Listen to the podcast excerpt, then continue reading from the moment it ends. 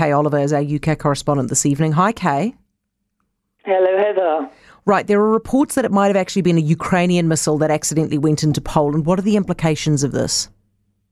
Well, absolutely, Heather. And I mean, Europe remains on a knife edge over this one. It seems that the missile exploded on a grain farm and it was five miles inside the Polish border after apparently being intercepted by Ukrainian air defense systems.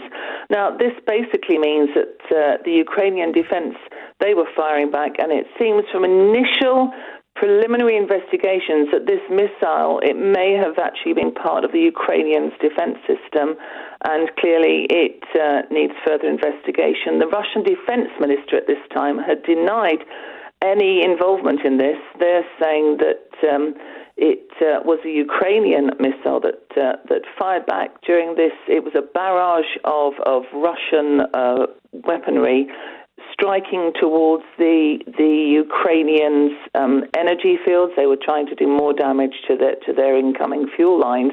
So obviously, we've got the G20 summit going on in Bali. Joe Biden and uh, Rishi Sunak they are, they are going to be holding emergency meeting with all the G7 leaders to discuss uh, further response to this. Now, President Zelensky, who's already spoken at G20 via a video link, has said that if this really was the case and it was Russian involvement, there would be a significant escalation in this war. And as a NATO member, Poland can call on members of the Defiant, the Defence Alliance to come to its aid after an armed attack. So, very much uh, a case of, of what happens next here, Heather, and investigations continuing into the cause of this.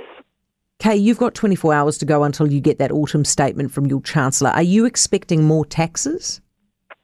Well, obviously, this is now a pivotal, a pivotal moment for the Sunak government. The new Sunak government, Jeremy Hunt, is going to be wielding an axe somewhere, and uh, the fear is that he is going to be asking those who have more. Say the fear, or it could be a something that is a natural way forward, those who have more to contribute more.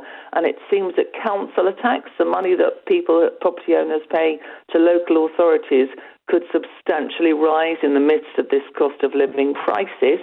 Um, there could be some good news for people on minimum wage that he's going to put that up by what would be a, perhaps a pound an hour. But also, it seems that this windfall tax on the, on the energy giants that's going to increase by 10%.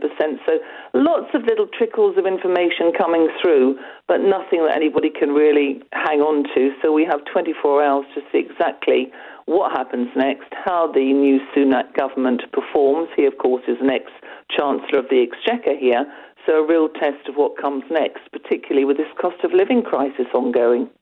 Kay, I can't believe this. There is a slice, a slice of cake from King Charles's most recent marriage, which is going to be up for sa- uh, up for sale very shortly. He got married 17 years ago. What do you reckon the state of that cake is? Well, it's been in a tin, Heather. That's all I'm going to say. I mean, would you would you pay the equivalent of 1,200 NZ dollars for this piece of cake? It's been mm. in a hmm. tin for all these years. It apparently is a massive fruit cake at the time that had a, more than a thousand eggs in it. 20 bottles of brandy, and it could be the brandy that's going to be the way forward on this, a good preservative. And it's either going to be something that's weathered well over the years, or it's going to be a case of a, a tin full of crumbs, I think. Kay, have you ever heard of a fruit cake that lasts 17 years? Well, I don't know. I mean, my son's 23 now, and I think we've still got a piece of his christening cake upstairs. I've never taken it out and had a taste of it. Lord, weird things you find out about people. Kay, thank you so much. Appreciate it. Kay Oliver, our UK correspondent.